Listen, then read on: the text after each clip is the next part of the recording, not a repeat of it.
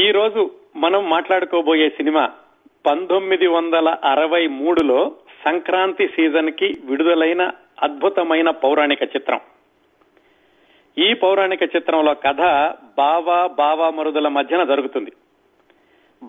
బావమరుదుల మధ్యన జరిగే ఈ కథని 3 ముక్కల్లో చెప్పాలంటే నెయ్యము, వియ్యము, కయ్యము.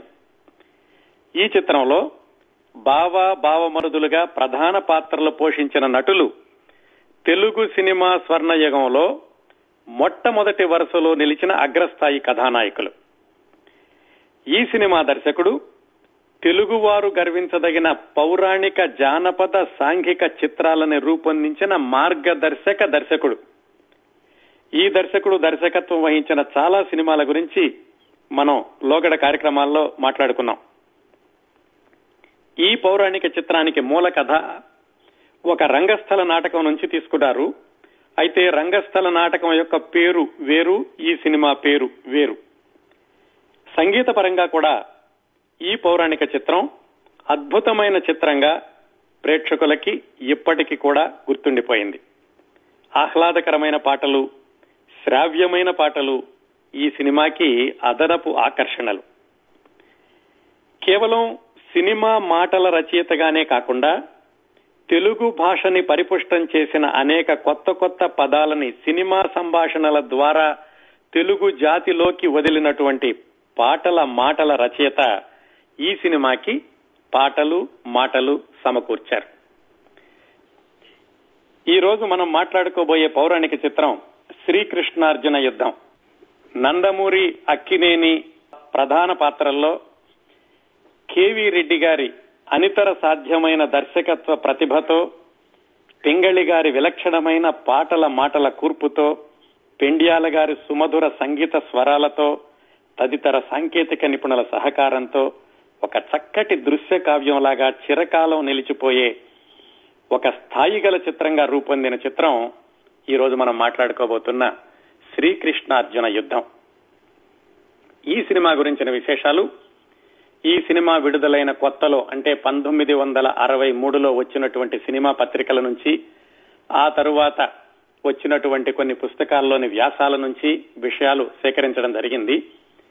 ఈ కార్యక్రమంలో ఒక ప్రత్యేకమైనటువంటి విశేషం ఏమిటంటేనండి, వచ్చే వారం పూర్తిగా కార్యక్రమం శ్రీకృష్ణార్జున యుద్ధం యొక్క విశేషాలు రెండవ భాగంలో ఈ సినిమాకి అసోసియేట్ డైరెక్టర్ గా పనిచేసిన సింగీతం శ్రీనివాసరావు గారు ప్రత్యక్షంగా మనతోటి ఈ సినిమాకి పనిచేసినప్పటి ఆయన జ్ఞాపకాలని పంచుకుంటారు.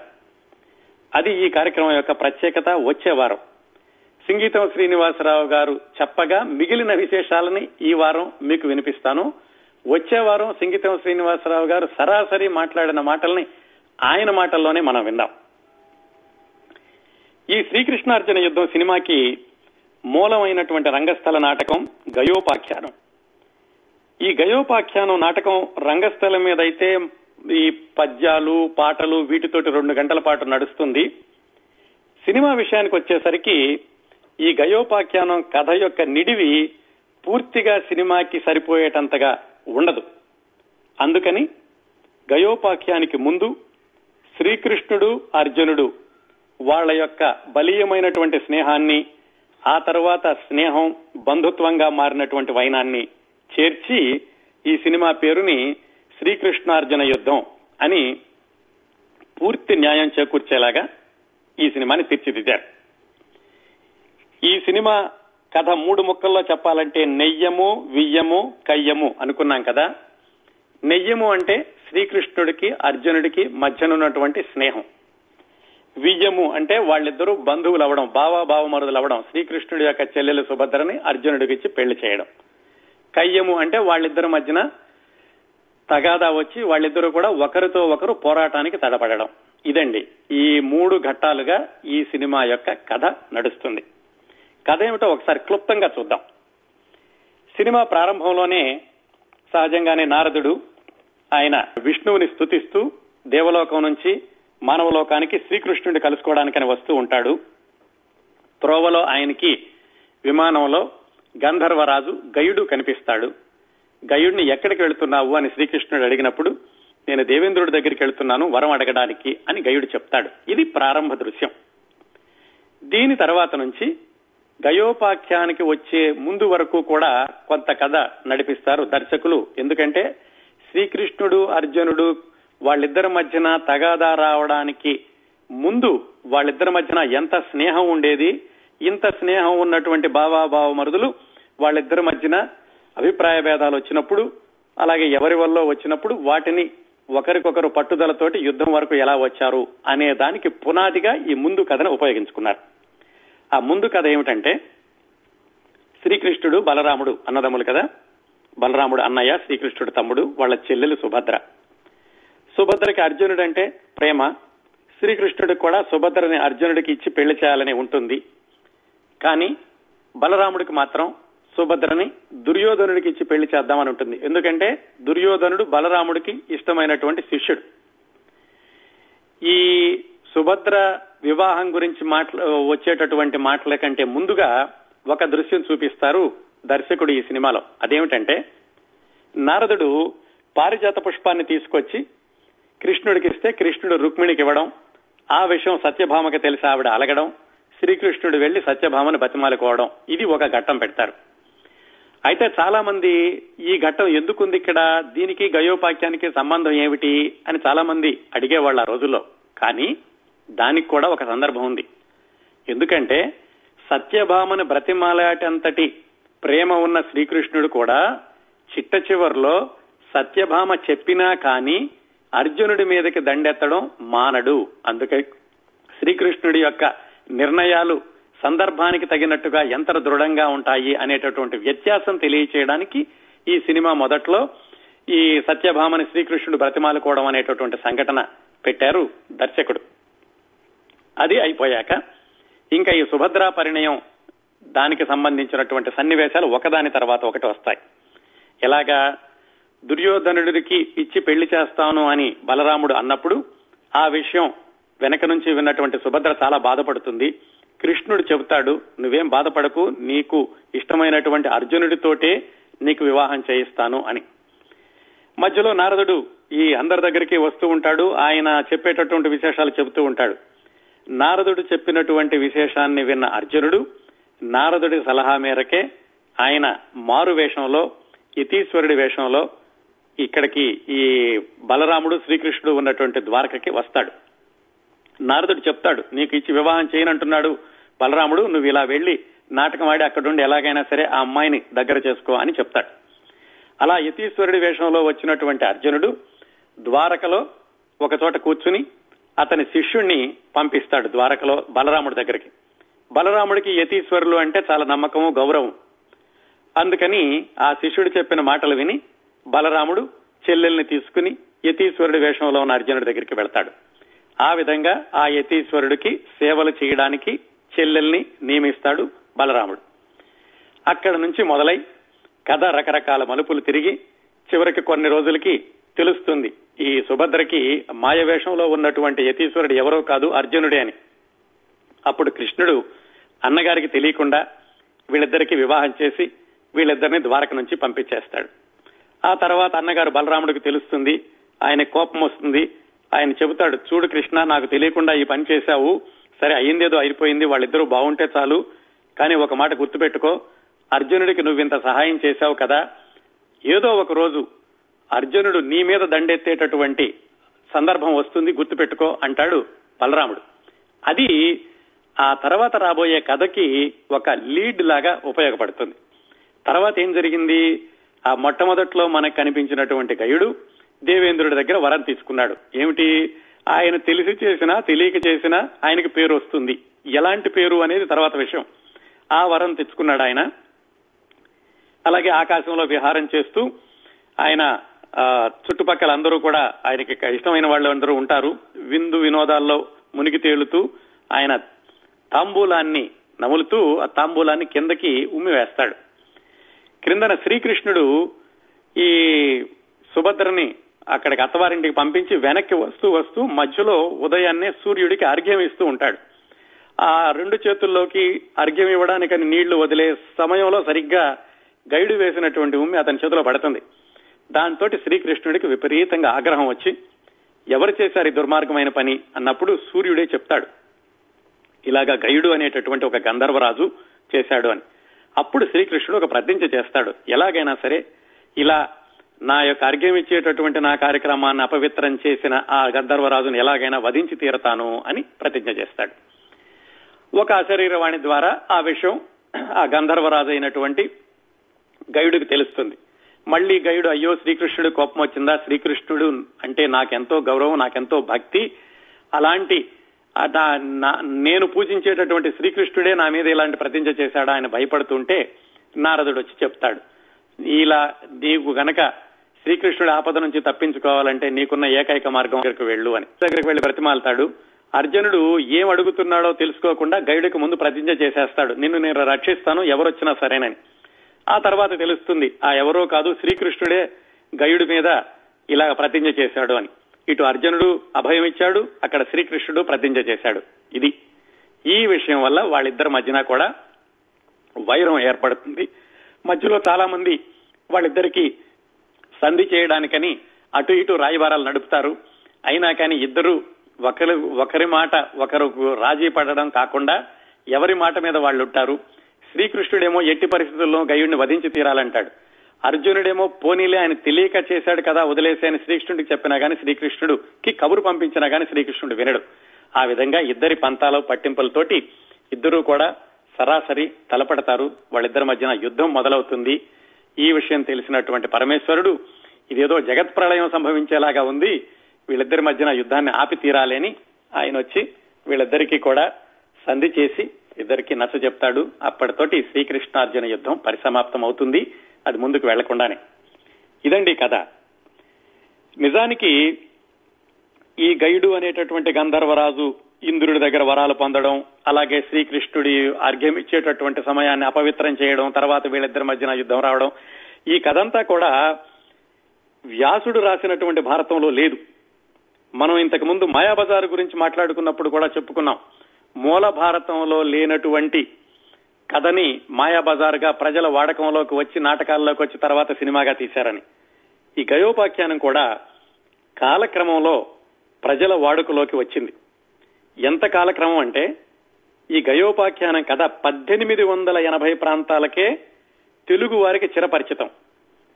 దీనికి రుజువు ఏమిటంటే 1889లోనే గయోపాఖ్యానం అనేటటువంటి పద్య నాటకాన్ని చిలకమర్తి లక్ష్మీ నరసింహం గారని ఆయన వ్రాశారు.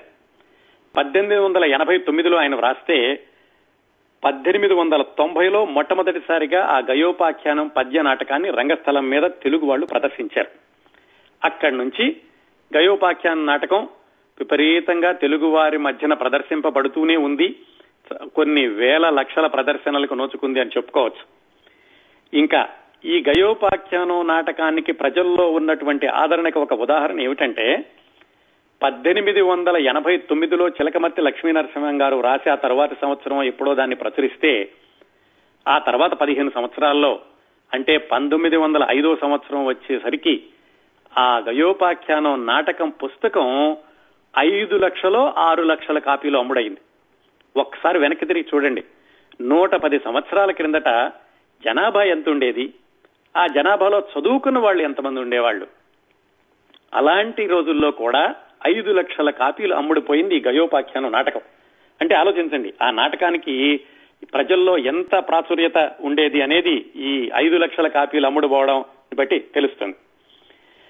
అయితే ఇప్పుడు మనం మాట్లాడుకుంటున్నటువంటి కేవీ రెడ్డి గారు దర్శకత్వం వహించిన శ్రీకృష్ణార్జున యుద్ధం సినిమాలో, ఈ సినిమా వచ్చే వరకు కూడా మరి గయోపాఖ్యానం నాటకం కథ ఎవరికి కనిపించలేదా అంటే కనిపించిందండి.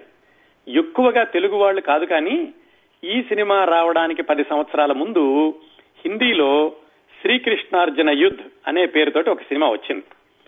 ఆ సినిమా 1952లో వచ్చింది. ఆ సినిమాలో శ్రీకృష్ణుడిగా మహీపాల్ అనే ఆయన నటించాడు, అర్జునుడిగా అభిభట్టాచార్య అనే నటించాడు. ఆ శ్రీకృష్ణార్జున యుద్ధ్ ఆ పేరు ఉన్నట్టుగానే దాంట్లో కూడా కీలకమైనటువంటి అంశం శ్రీకృష్ణుడికి అర్జునుడికి యుద్ధం రావడం. కాకపోతే ఆ యుద్ధం రావడానికి ముందు మన తెలుగు కథలోనేమో ఇందాక చెప్పుకున్నట్టుగా మన సుభద్రా పరిణయం అది చూపించారు. ఈ హిందీ సినిమాలో ఏం చేశారంటే, ఈ సుభద్రార్జుల పరిణయం కాకుండా త్రేతాయుగంలో రాముడు ఆంజనేయుడు ఉన్నారు కదా, ఆ త్రేతాయుగం ముగిసి ద్వాపర యుగం వచ్చేసినప్పటికీ, శ్రీరాముడి అవతారం ముగిసినప్పటికీ ఆంజనేయుడు ఇలాగా ఆయన రామనామ స్మరణలోనే ఉంటూ ఉంటాడు. ఈ త్రేతాయుగం వచ్చేసి ఆయన రాముడి స్మరణ చేసుకుంటూ ఉన్నప్పుడు అర్జునుడు ఎదురవుతాడు ఆంజనేయుడికి. ఆంజనేయుడేమో శ్రీరామ భక్తుడు, అర్జునుడేమో శ్రీకృష్ణుడి భక్తుడు. వాళ్ళిద్దరి మధ్యన వివాదం, వాళ్ళిద్దరి మధ్యన యుద్ధం జరగడం, దాంట్లో అర్జునుడు ఓడిపోవడం జరుగుతుంది.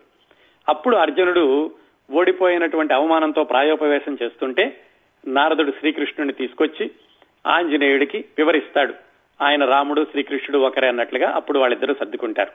అయితే ఆంజనేయుడు అర్జునుడితో అంటాడు, చూడు నారదుడు వచ్చి ఇప్పుడు ఏదో సంధి చేశాడు అనుకుంటున్నావు, ఈ నారదుడు మన ఇద్దరికి తగాదా పెట్టాడు, రేపు నీకు మీ బావ శ్రీకృష్ణుడికి కూడా ఎప్పుడైనా సరే తగాదా పెట్టే ప్రమాదం ఉంది భవిష్యత్తులో అని అర్జునుడితో అంటాడు ఆంజనేయుడు. ఇది కథండి, ఈ హిందీ సినిమాలో వాళ్ళు అల్లుకున్నటువంటి కథ.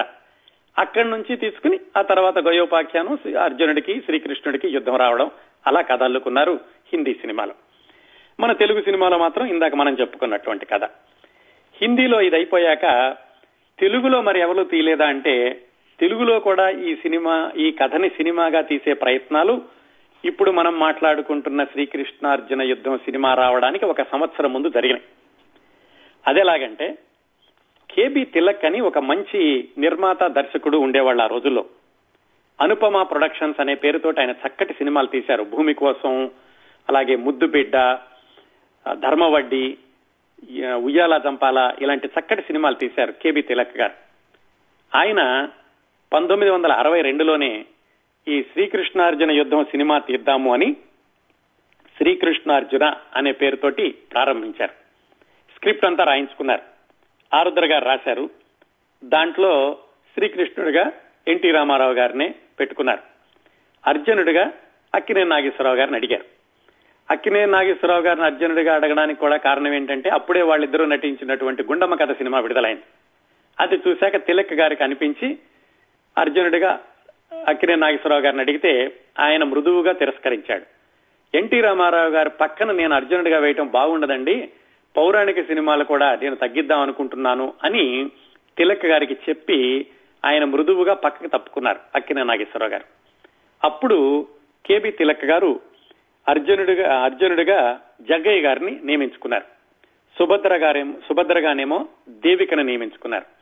ఆ విధంగా ఎన్టీ రామారావు, దేవిక, జగ్గయ్య వీళ్ళ ముగ్గురు శ్రీకృష్ణుడు, సుభద్ర, అర్జునుడిగా కేబీ తిలక్ గారు శ్రీకృష్ణార్జున అనే సినిమాని షూటింగ్ ప్రారంభించారు. ప్రారంభించడమే కాకుండా ఆయన కొన్ని దృశ్యాలు కూడా చిత్రీకరించారు, 1-2 పాటలు కూడా చిత్రీకరించినట్లున్నారు. ఏదో కారణాల వల్ల ఆ సినిమా కొంత షూటింగ్ జరుగుని ఆగిపోయింది. కారణాలు ఏవో వివరంగా తెలియదు, కానీ ఆ షూటింగ్ ఆగిపోయిన తరువాత కేవీ రెడ్డి గారు ఇలాగా శ్రీకృష్ణార్జున యుద్ధం సినిమా తీద్దాం అనుకుంటున్నప్పుడు కేబీ తిలక్ గారిని అడిగారు, ఏమండి మీరు సినిమా మొదలుపెట్టి ఆపేశారట కదా నిజమేనా అని. కేబీ తిలక్ గారు అవునండి ఆపేశాను అన్నాక కేవీ రెడ్డి గారు తన ఇప్పుడు మనం మాట్లాడుకుంటున్నటువంటి ఈ సినిమాని ప్రారంభించారు. ఇది జరిగిందండి. మన శ్రీకృష్ణార్జున యుద్ధం ప్రారంభం అవడానికి ముందే కేబీ తిలక్ గారు మొదలుపెట్టి ఆపేశారు శ్రీకృష్ణార్జున అనేటటువంటి సినిమాని. ఇంకా మన శ్రీకృష్ణార్జున యుద్ధం అంటే ఈ రోజు మనం మాట్లాడుకుంటున్నటువంటి శ్రీకృష్ణార్జున యుద్ధం సినిమా నిర్మాణం వెనకాల ఉన్నటువంటి విశేషాలు, కేవీ రెడ్డి గారి దర్శకత్వం యొక్క ప్రతిభ, అలాగే నాగేశ్వరరావు గారు, రామారావు గారు ఈ సినిమాలోకి ఎలా వచ్చారు, ఇలాంటి విశేషాలన్నీ. కేవీ రెడ్డి గారు అనగానే మనం ఇంతకు ముందు మాట్లాడుకున్న చిత్రాలన్నీ కూడా విజయ పిక్చర్స్ నుంచి వచ్చినాయి. ఈ శ్రీకృష్ణార్జున యుద్ధం సినిమా నిర్మించినటువంటి నిర్మాణ సంస్థ జయంతి పిక్చర్స్. ఈ జయంతి పిక్చర్స్ కి నిర్మాత దర్శకుడు కేవీ రెడ్డి గారే. అయితే పేరుకి కేవీ రెడ్డి గారు నిర్మాత, కానీ నిజానికి వెనకాల దీనికి పెట్టుబడి పెట్టింది, కేవీ రెడ్డి గారిని ప్రోత్సాహపరిచింది ఎవరంటే పిఎస్ రెడ్డి, తిక్కవరపు పట్టాభిరామిరెడ్డి అని ఇద్దరున్నారు. వాళ్ళిద్దరూ కూడా మద్రాసులోనే లా చదువుకున్నారు. అప్పటి నుంచి కూడా కేవీ రెడ్డి గారు వాళ్ళకి చాలా పరిచయం. కేవీ రెడ్డి గారు ఈ 1958 వచ్చేసరికి, అంటే ఈ మాయాబజార్ అయ్యేసరికి ఆయనకి విపరీతమైనటువంటి పేరుంది, చక్కటి దర్శకుడిగా పేరు తెచ్చుకున్నారు. ఆ సమయంలో ఈ పిఎస్ రెడ్డి గారు, తిక్కవరపు పట్టాభిరామిరెడ్డి గారు ఇద్దరు కూడా కేవీ రెడ్డి గారితో చర్చించి, మేము పెట్టుబడి పెడతాము, ఒక చిత్ర నిర్మాణ సంస్థను ప్రారంభిద్దాము, నువ్వు ముందు అన్ని ఉండి నువ్వు నడిపించు, మేము వెనకాల స్లీపింగ్ పార్ట్నర్స్ గా మాత్రం ఉంటాము అని చెప్పి ఈ జయంతి పిక్చర్స్ అనేటటువంటి చిత్ర నిర్మాణ సంస్థని 1958-59 ప్రాంతాల్లో ప్రారంభించారు. అప్పటికి కేవీ రెడ్డి గారికి మాయాబజార్ సినిమా అయిపోయింది. ఈ జయంతి పిక్చర్స్ పతాకం కింద మొట్టమొదటిసారిగా పిల్లినాటి ప్రమాణాలు అని ఒక సాంఘిక చిత్రాన్ని తీశారు. అది కూడా కేవీ రెడ్డి గారు దర్శకత్వం, నిర్మాత, వెనకాల మాత్రం వీళ్ళిద్దరూ ఉన్నారు. ఆ సినిమా ఒక మాదిరిగా ఆడింది, అనుకున్నంత బ్రహ్మాండంగా ఆడలేదు. మరి కేవీ రెడ్డి గారు జానపదాలు, చారిత్రకాలు, సాంఘికాలు మూడింటిలోనూ కూడా విజయం సాధించారు. ఆ పిల్లినాటి ప్రమాణాల తర్వాత మళ్ళా విజయ పిక్చర్స్ వాళ్ళకి ఆయన జగదేక వీరుని కథ సినిమా తీశారు, అత్యద్భుతంగా ఆడింది. అప్పుడు మళ్ళా జయంతి పిక్చర్స్ తరఫున విజయవంతమైన సినిమా ఎలా తీద్దాము అనుకున్నప్పుడు రకరకాల ఆలోచనలు వచ్చినాయి. సాంఘికం అయితే సరిగా ఆడలేదు కదా, పోనీ జానపదం కానీ ఇలాగే పౌరాణికం కానీ తీద్దాము అని కేవీ రెడ్డి గారు మిగతా వాళ్లతో చర్చించారు. అలా ఆయన కథ కోసం వెతుకుతున్నప్పుడు ఒక ఫ్రెంచి నాటకం, ఇంగ్లీష్ లోకి అనువాదం అయినటువంటి ఒక నాటకం ఆయన చదవడం సంభవించింది. ఆ నాటకంలో కథ ఏమిటంటే, చాలా ప్రాణప్రదంగా అభిమానించుకున్న, స్నేహం చేసినటువంటి ఇద్దరు స్నేహితుల మధ్యన, ఇద్దరికి మధ్యన కూడా వైరం వస్తుంది. ఆ ప్రాణప్రదంగా ఉంటున్నటువంటి స్నేహితుల మధ్యన వైరం రావడం అనేటటువంటి పాయింట్ ఆయనకు నచ్చింది. ఈ పాయింట్ తోటి ఏదైనా జానపదం కానీ పౌరాణికం కానీ తీస్తే బాగుంటుంది అనుకున్నారు. మరి కేవీ రెడ్డి గారికి ఆస్థాన రచయిత పింగళి నాగేంద్రరావు గారు, పింగళి నాగేంద్రరావు గారికి చెప్పినప్పుడు ఆయన, ఇదిగో గయోపాఖ్యానంలో సరిగ్గా ఇదే కదా, కృష్ణుడు అర్జునుడు, పైగా మనం మాయాబజార్ తీసి 5-6 సంవత్సరాలైంది, అందువల్ల ఆ కథ తీసుకుంటే బాగుంటుంది అని పింగళి నాగేంద్రరావు గారు చెప్పడంతో ఆ విధంగా ఈ కథకి బీజం పడింది. మరైతే గయోపాఖ్యానం అనేటటువంటి కథ పూర్తి సినిమాగా సరిపోదు కాబట్టి ముందునున్నటువంటి ఈ దృశ్యాలు ఎలా చేర్చాలి, ఎందుకు చేర్చాలి అనే చర్చ ఎలా జరిగింది అనే విషయం వచ్చే వారం సింగీతం శ్రీనివాసరావు గారు మనకు వివరిస్తారు. దాన్ని అక్కడ ఉంచి ఇంకా ఇందులో ప్రధాన నటులు అక్కినేని నాగేశ్వరరావు గారు, నందమూరి తారక రామారావు గారు. మరి ఒక విషయం ఏం జరిగిందంటే, శ్రీకృష్ణుడిగా అక్కినేని నాగేశ్వరరావు గారిని అనుకున్నారు ముందు. ఈ విషయాలన్నీ కూడా అక్కినేని నాగేశ్వరరావు గారు తన మనసులోని మాట అనే పుస్తకంలో ఆయన రాసుకున్నారు స్వయంగా. ఏం జరిగిందంటే, కేవీ రెడ్డి గారు అక్కినేని నాగేశ్వరరావు గారిని మాయాబజార్లో శ్రీకృష్ణుడిగా ఎన్టీ రామారావు గారు వేశారు, ఈ సినిమాలో మీరు శ్రీకృష్ణుడిగా వేస్తే బాగుంటుంది, ఎందుకంటే పౌరాణిక పాత్రల దృష్ట్యా అర్జునుడు బాగా వీరుడు అయినటువంటి సురత్వంతో ఉంటాడు కాబట్టి ఆయనకి కొంచెం భారీ పర్సనాలిటీ ఉండాలి, అందువల్ల ఎన్టీ రామారావు గారిని అర్జునుడిగా తీసుకుంటాను, మీరు శ్రీకృష్ణుడిగా వేయండి అని అక్కినేని నాగేశ్వరరావు గారిని అడిగారు. అక్కినేని నాగేశ్వరరావు గారు వెంటనే చెప్పారు. అంతకు ముందే ఆయన, నేను అర్జునుడిగా కూడా ధరించునని తిలక్ గారికి చెప్పున్నారు. అయితే కేవీ రెడ్డి గారికి ఆయన నెమ్మదిగా చెప్పారు, ఏమండి మీరు అడిగారు కాబట్టి నేను తప్పనిసరిగా వేస్తాను, మీరు నాకు దొంగరాముడు అనేటువంటి అద్భుతమైనటువంటి సినిమాని తీసి మా చిత్ర నిర్మాణ సంస్థకి చక్కటి పునాది వేశారు, మీ మాట నేను వ్యతిరేకించడం అనేది భావ్యం కాదు, కాకపోతే ఒక విషయం చెప్తాను వినండి, నేను శ్రీకృష్ణుడిగా వేసి రామారావు గారు అర్జునుడిగా వేస్తే నేను ఆయన ముందు తేలిపోతాను, పైగా ఇది పౌరాణిక చిత్రం, శ్రీకృష్ణుడిగా నేను ప్రధాన పాత్రలో ఎక్కువగా ఎక్కడా ధరించలేదు, పైగా మీరే శ్రీకృష్ణుడిగా ఎన్టీ రామారావు గారిని మాయాబజార్లో మీరు ప్రవేశపెట్టి ఆయన ఇంటింటా పూజలు అందుకునేలాగా చేశారు, శ్రీకృష్ణుడు అంటే ఒకటే రూపం, ఎన్టీ రామారావు గారి రూపమే కనిపించేలాగా మీరు ఆ మాయాబజార్ తోటి స్థిరపరిచారు, అలాంటి రోజుల్లో మరి ఇప్పుడు నేను శ్రీకృష్ణుడిగా వేస్తే బాగుండదండి, నాకు పోయేదేముండదు, ఒక సినిమా పోతుంది, తర్వాత మామూలు సినిమాలు వస్తాయి, కానీ మీరు జయంతి పిక్చర్స్ తరఫున మొట్టమొదటి సినిమా కూడా సరిగా ఆడలేదు, మరి ఈ సినిమా కూడా ఏమైనా తేడా వస్తే కనుక బాగుండదు, ఆలోచించుకోండి అని నెమ్మదిగా కేవీ రెడ్డి గారికి చెప్పారు. అప్పుడు కేవీ రెడ్డి గారు మరి కొంచెం ఆలోచించుకుని అక్కినేని నాగేశ్వరరావు గారు చెప్పినటువంటి విషయం బాగానే ఉందని వాళ్ళిద్దరిని మళ్ళీ మార్చి అటు ఇటు ఎన్టీ రామారావు గారిని శ్రీకృష్ణుడిగాను, అక్కినేని నాగేశ్వరరావు గారిని అర్జునుడిగాను తీసుకున్నారు. ఇంత జరిగిందండి వెనకాల. అక్కినేని నాగేశ్వరరావు గారు, ఎన్టీ రామారావు గారు వీళ్ళిద్దరి యొక్క కాంబినేషన్ గురించి మాట్లాడుకోవాలంటే ఆసక్తికరమైనటువంటి సమాచారం ఉంది. మరి ఆ రోజుల్లో అంటే సినిమా, తెలుగు సినిమా స్వర్ణయుగంలో అక్కినేని నాగేశ్వరరావు గారు, నందమూరి తారక రామారావు గారు మొట్టమొదట్లో ఉన్నటువంటి అగ్రస్థాయి హీరోలు. విశేషం ఏమిటంటే ఎన్టీ రామారావు గారు సినిమాల్లోకి వచ్చి ఆ మనదేశం సినిమాని మినహాయిస్తే ఆయన నటించినటువంటి మొట్టమొదటి సినిమా పల్లెటూరి పిల్ల, దానిలో అక్కినేని నాగేశ్వరరావు గారితో కలిసి నటించారు 1950లోనే. అదే సంవత్సరం అక్కినేని నాగేశ్వరరావు గారి కాంబినేషన్ లోనే ఎన్టీ రామారావు గారు సంసారం అని మరో సినిమాలో కూడా నటించారు. ఆ విధంగా నాగేశ్వరరావు గారు, రామారావు గారు కలిసి నటించినటువంటి రెండు సినిమాలు ఎన్టీ రామారావు గారు సినీ రంగ ప్రవేశం చేసిన మొట్టమొదటి సంవత్సరంలోనే జరిగింది. అక్కడ నుంచి ఈ శ్రీకృష్ణార్జున యుద్ధం వచ్చే వరకు వాళ్ళిద్దరూ 10 సినిమాల్లో కలిసి నటించారు. ఒక రేచుక్క అనే సినిమాలో మాత్రం అక్కినేని నాగేశ్వరరావు గారు చిన్న గెస్ట్ రోల్ అనుకుంటాను. మనం రికార్డుల ప్రకారం చెప్పుకోవాలంటే ఇద్దరూ కలిసి నటించినటువంటి సినిమాలు 10 వచ్చినాయి ఈ శ్రీకృష్ణార్జున యుద్ధం వరకు. శ్రీకృష్ణార్జున యుద్ధం అక్కినేని గారు, ఎన్టీఆర్ గారు కలిసి నటించినటువంటి 11వ సినిమా. ఇంకో విశేషం, ఈ శ్రీకృష్ణార్జున యుద్ధం 1963లో వస్తే ఆ తర్వాత 14 సంవత్సరాల వరకు మళ్లీ రామారావు గారు, నాగేశ్వరరావు గారు కలిసి నటించలేదు. ఆ తర్వాత 1977లో చాణక్య చంద్రగుప్త వచ్చే వరకు కూడా నాగేశ్వరరావు గారు, రామారావు గారు కలిసి నటించలేదు ఈ శ్రీకృష్ణార్జున యుద్ధం తర్వాత. కారణాలు ఏమిటి అనేవి తర్వాత మళ్ళా ఒకసారి మనం ఎప్పుడైనా సందర్భం వచ్చినప్పుడు మాట్లాడుకుందాం. మొత్తం మీద వాళ్ళిద్దరి చలనచిత్ర జీవితంలోనూ నాగేశ్వరరావు గారు, రామారావు గారు కలిసి నటించేటటువంటి సినిమాల సంఖ్య 14. ఆ 14లో ఈ శ్రీకృష్ణార్జున యుద్ధం 11వ సినిమా. అదండి రామారావు గారు, నాగేశ్వరరావు గారు కలిసి నటించినటువంటి సినిమాల గురించినటువంటి కొంత సమాచారం. ఈ సినిమాలో సుభద్రగా నటించింది బి సరోజదేవి గారు.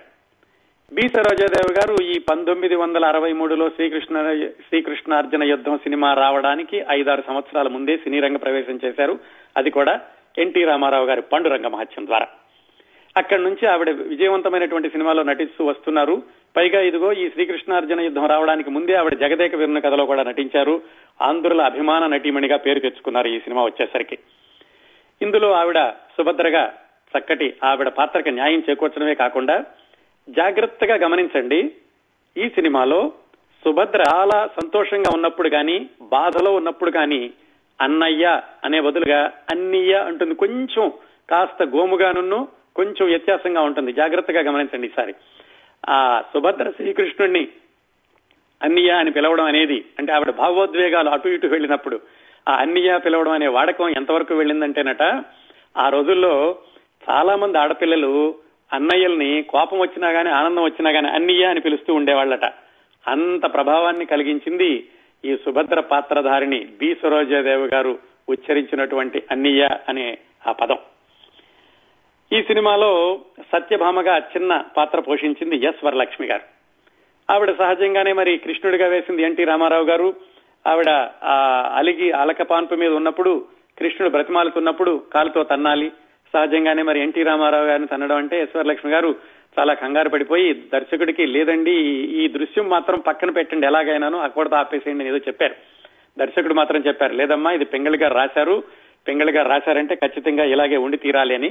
ఎన్టీ రామారావు గారు కూడా ఎస్ వరలక్ష్మి గారికి, అమ్మా ఇది సినిమాలో పాత్ర మాత్రమే, నేను ఎన్టీ రామారావును కాదు, మీరు ఎస్ వరలక్ష్మి కాదు, మీరు సత్యభామ, శ్రీకృష్ణుడు అక్కడ జరిగింది కాబట్టి అది ఇక్కడ చిత్రీకరిస్తున్నారు ఆయన చెప్పడంతో ఆవిడ కూడా ఆ దృశ్యాన్ని చేశారు. ఆవిడ అడిగారట, ఏమండి మరి అసలు గయోపాఖ్యానానికి ఈ పారిజాతం, శ్రీకృష్ణుడు రావడం, బ్రతిమాలడం, సత్యభామ దీనికి సంబంధం ఏమిటండి అని. మనం మొట్టమొదట్లో చెప్పుకున్నాం చూడండి, అదే కారణం పింగళి గారు చెప్పారట, అమ్మా శ్రీకృష్ణుడు ఎంత భార్యా విధేయుడైనప్పటికీ, ఎంత సత్య విధేయుడైనప్పటికీ ఆయన ఆ అర్జునుడితో వైరం వచ్చినప్పుడు సత్యభామ మాట కూడా వినలేదు. అంటే ఆయన ఎంత స్థిరచిత్తుడో తెలియచేయడానికని, ఆ వ్యత్యాసం కోసమని ఈ దృశ్యం పెడుతున్నాము అని పింగళి గారు ఎస్ వరలక్ష్మి గారికి చెప్పారు. అది ఒక సందర్భం. అలాగే ఈ సినిమాలో చిన్న చిన్న పాత్రల్లో కొంతమంది నటించారు. ప్రభాకర్ రెడ్డి, సత్యనారాయణ ఆ తర్వాత రోజుల్లో విలన్లుగా ఉన్నటువంటి వాళ్ళిద్దరూ ఈ సినిమాలో కర్ణుడిగాను, ఇంకొక శివుడిగాను అనుకుంటాను, చిన్న పాత్రలు ధరించారు వాళ్ళిద్దరూ. ఈ సినిమాలో మరొక చిన్న పాత్ర పోషించింది గుమ్మడి గారు. గుమ్మడి గారు నిజానికి ఆ రోజుల్లో గొప్ప నటుడు, క్యారెక్టర్ నటుడు, ఆయన పెద్ద పెద్ద పాత్రలు పోషిస్తున్నారు. ఈ సినిమా మొత్తంలో గుమ్మడి గారు నటించింది మొత్తం చూసుకుంటే 3-4 నిమిషాలు మాత్రమే ఉంటుంది. ఈ సినిమాలో చిన్న పాత్రకు ఆయన అడిగినప్పుడు ఆయన తీసుకున్నట్టు మిగతా సినిమాల్లో తీసుకుంటున్నటువంటి పారితోషికం ఎక్కువగా ఉంది. కేవీ రెడ్డి గారు, గుమ్మడి గారు, మరి చిన్న పాత్ర ఉందండి, మీరే చెయ్యాలి, కాకపోతే అంత పారితోషికం ఇచ్చుకోలేము అని అన్నారు. గుమ్మడి గారు అప్పట్లో సినిమాకి 15,000 తీసుకుంటున్నారు. సరే రెడ్డి గారు, నేను ఆలోచించి చెప్తాను అని మర్నాడు వచ్చి గుమ్మడి గారు కేవీ రెడ్డి గారికి చెప్పారు. ఏమండి, ఒక పని చేద్దాం, మీరు ఎలాగూ అంత పారితోషికం ఇచ్చుకోలేరు, నేను మరీ తక్కువకి చేయలేను, మధ్య మార్గంగా రోజుకు 1,000 రూపాయలు చొప్పున మీరు ఎన్ని రోజులు షూటింగ్ చేసుకుంటే అన్ని రోజులు చేసుకోండి, రోజుకు 1,000 రూపాయలు ఇవ్వండి అని అడిగారు. అది కేవీ రెడ్డి గారికి కూడా నచ్చింది. మొత్తానికి 3 రోజులు 4 రోజుల్లో చేశారు. 3-4 వేలలో అయిపోయింది. ఇది ఎందుకు చెప్పానంటే, రోజువారీ పారితోషికం తీసుకోవడం అనేటటువంటి సంప్రదాయానికి శ్రీకారం చుట్టింది కూడా గుమ్మడి గారే అని విశ్లేషకులు చెబుతూ ఉంటారు. ఆ తర్వాత కూడా ఆయన క్యారెక్టర్ యాక్టర్ గా కొనసాగినప్పుడు రోజువారీ పారితోషికం మీదే పనిచేస్తూ ఉండేవాళ్ళని కూడా కొన్ని వార్తలున్నాయి. ఇంకా ఈ సినిమాలో మరొక ముఖ్య పాత్ర గయుడు. గయుడికి ధూళిపాళ గారిని తీసుకున్నారు. ధూళిపాళ గారు నిజానికి ఈ సినిమా ఆయనకి 2వ సినిమా మాత్రమే. ఈ శ్రీకృష్ణార్జున యుద్ధం సినిమాకి ముందు సంవత్సరమో అంతకు 2 సంవత్సరాల ముందు భీష్మ అనేటటువంటి సినిమా ద్వారా ఆయన సినీ రంగ ప్రవేశం చేశారు. అయితే భీష్మ సినిమా అయిపోయాక కూడా ఆయనకి ఎక్కువ అవకాశాలు రాలేదు. దాంట్లో దుర్యోధనుడిగా చేశారు. ఎక్కువ అవకాశాలు రాకపోవడంతో ఆయన సహజంగా రంగస్థల నటుడు, రంగస్థలం మీద నాటకాలు వేసుకుంటున్నారు. ఏమి నాటకం? ఇదిగో ఈ గయోపాఖ్యానం నాటకమే వేస్తున్నారు ఎక్కువగా ఆ రోజుల్లో. భీష్మ సినిమా అయిపోయి ఆయన ఇంకా వేషాలు రానప్పుడు ఒకసారి మద్రాసులో ఈ గయోపాఖ్యానం నాటకాన్ని వేశారు. ఆ గయోపాఖ్యానం నాటకానికి కేవీ రెడ్డి గారి దగ్గర ఉన్నటువంటి ఈ మాధవ పెద్ది గోఖలే, పింగళి నాగేంద్రరావు గారు, అలాగే ప్రొడక్షన్ వ్యవహారాలు చూసే ఒక ఆయన, వీళ్ళందరూ వెళ్లి చూశారు. చూసి కేవీ రెడ్డి గారికి వచ్చి చెప్పారు, మనకు గైడ్ దొరికాడండి, అద్భుతంగా నటిస్తున్నాడు, కొత్త నటుడు, భీష్మ సినిమాలో ఇప్పటికే వేసి ఉన్నాడు అని. కేవీ రెడ్డి గారు ధూళిపాళ గారిని పిలిచి, ఒకసారి మీరు పద్యంలో ఆ పద్యాలు పాడండి, ఆ గయోపాఖ్యంలోని పద్యాలు అని ఆయనతో పాడించుకుని, అది విన్నాక ఆయన నటన చూసి ఆయన అప్పటికప్పుడు ఒక మాట అన్నారటండి, మీరు మీకు మా సినిమాలో నటించేటటువంటి అవకాశాన్ని ఇవ్వనివ్వండి అన్నారట. మీరు సినిమాలో వేయండి అని ఆజ్ఞాపించడం కాకుండా అవకాశాన్ని మాకు ఇప్పించండి అని కేవీ రెడ్డి గారు అడిగారట. అప్పటికప్పుడే మిగతా వ్యవహారాలన్నీ మాట్లాడుకుని ఆయన పారితోషికం అది, కాంట్రాక్ట్ అది రాయించారు. ధూళిపాళ గారు ఈ సినిమాలో ఒక ముఖ్య పాత్ర అనుకోవచ్చు, ఆ గైడ్ పాత్రకి నిర్ణయించబడ్డారు. ఈ సినిమాలో అవుట్డోర్ షూటింగ్ లో జరిగినటువంటి 2-3 దృశ్యాలున్నాయి. ఏమిటంటే, మనసు పరిమళించినటువంటి పాట, అది అవగానే గైడు వెళ్లి అర్జునుడిని శరణు వేడడం, అది హొగెనికల్లని ఆ ఊళ్ళో చిత్రీకరించారు.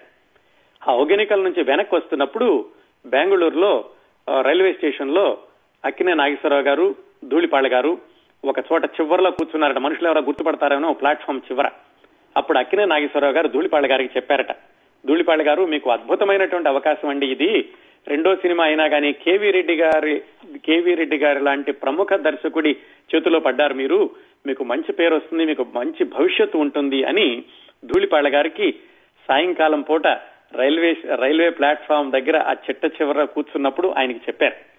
అలా చెప్పడమే కాకుండా ఆ తర్వాత అక్కినేని నాగేశ్వరరావు గారు నటించినటువంటి కలివి లేములు అనే సినిమాలో కూడా ఒక పాత్ర ఇప్పించారు ధూళిపాళ గారికి. ఆ తర్వాత నుంచి ధూళిపాళ గారు అద్భుతమైనటువంటి పాత్రలు ధరించడం మనందరికీ తెలిసినటువంటి విషయమే. మరి ఇంతకీ గుమ్మడి గారికి చిన్న పాత్ర ఇచ్చి కొత్త నటుడైనటువంటి ధూళిపాళ గారికి అంత పెద్ద పాత్ర ఎందుకు ఇచ్చారు? గుమ్మడి గారికి ఆ పెద్ద పాత్ర ఇచ్చి ఉండొచ్చు కదా. అది ఎందుకు జరిగింది, ఎలా జరిగింది అనే విషయం వచ్చే వారం సింగీతం శ్రీనివాసరావు గారే మనకి చెప్తారు. ఇంకా ఈ సినిమా కేవీ రెడ్డి గారి దర్శకత్వం అనుకుంటున్నాం కదా. చాలా సార్లు చెప్పుకున్నాం కేవీ రెడ్డి గారి దర్శకత్వం గురించి. ఇంతకు ముందు మనం మాయాబజార్, పెద్ద మనుషులు, గుణసుందరి కథ, ఆ సినిమాల గురించి మాట్లాడుకుంటున్నప్పుడు ఈ సినిమాలో కూడా కేవీ రెడ్డి గారి దర్శకత్వ ప్రతిభ ప్రతి దృశ్యంలోనూ, ప్రతి పాత్రని ప్రవేశపెట్టడంలోనూ, ఒక దృశ్యాన్ని ప్రారంభించడంలో కానీ ముగించడంలో కానీ కనిపిస్తూ ఉంటుంది. ఆయనకి సరిజోడు పింగళి నాగేంద్రరావు గారు. ఆయన మాటలతోటి పాటలతోటి ఎంత బలాన్ని చేకూరుస్తారో కథకి. కేవీ రెడ్డి గారు ఆ కథని తెర మీదకి అనువదించే విషయంలో ఆయన తీసుకున్నటువంటి జాగ్రత్తలు అత్యద్భుతంగా ఉంటాయి. మనకు మామూలుగా చూస్తుంటే సినిమా అంతా కూడా చాలా సరళంగా, సులువుగా నడిచిపోతూ ఉంటున్నట్లు ఉంటుంది. కానీ కొన్ని 1-2 ఉదాహరణలు చెప్తాను, జాగ్రత్తగా గమనించండి ఈసారి. పాత్రల పరిచయం. గయుడు కానీ, అర్జునుడు కానీ, శ్రీకృష్ణుడు కానీ, బలరాముడు కానీ, వీళ్ళందరూ కూడా నారదుడి ద్వారానే పరిచయం అవుతారు. నారదుడు వచ్చి వాళ్ళతో మాట్లాడుతున్న సందర్భంలో ఈ పాత్రలన్నింటినీ పరిచయం చేస్తారు. అలాగే ఒక దృశ్యం ముగించడం, రెండో దృశ్యం ప్రారంభించడం అది చాలా ముఖ్యమండి సినిమాల్లో.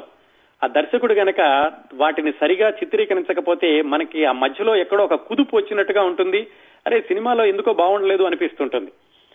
ఇందులో ఒక రెండు ఉదాహరణలు చెప్తాను. సుభద్ర పెళ్లి గురించి బలరాముడు శ్రీకృష్ణుడికి చెప్తూ ఉంటాడు, నారదుడు కూడా ఉంటాడు అక్కడ, దుర్యోధనుడు నాకు శిష్యుడు, దుర్యోధనుడికి ఇచ్చి పెళ్లి చేస్తాను అని.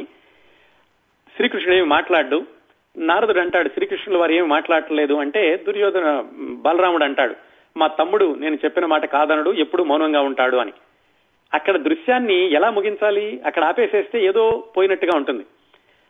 ఇలా బలరాముడు మాట్లాడుతూ ఉండగా వెనకాల దబ్బని ఒక శబ్దం అవుతుంది, ఓ పళ్ళెం విసిరేసిన శబ్దం.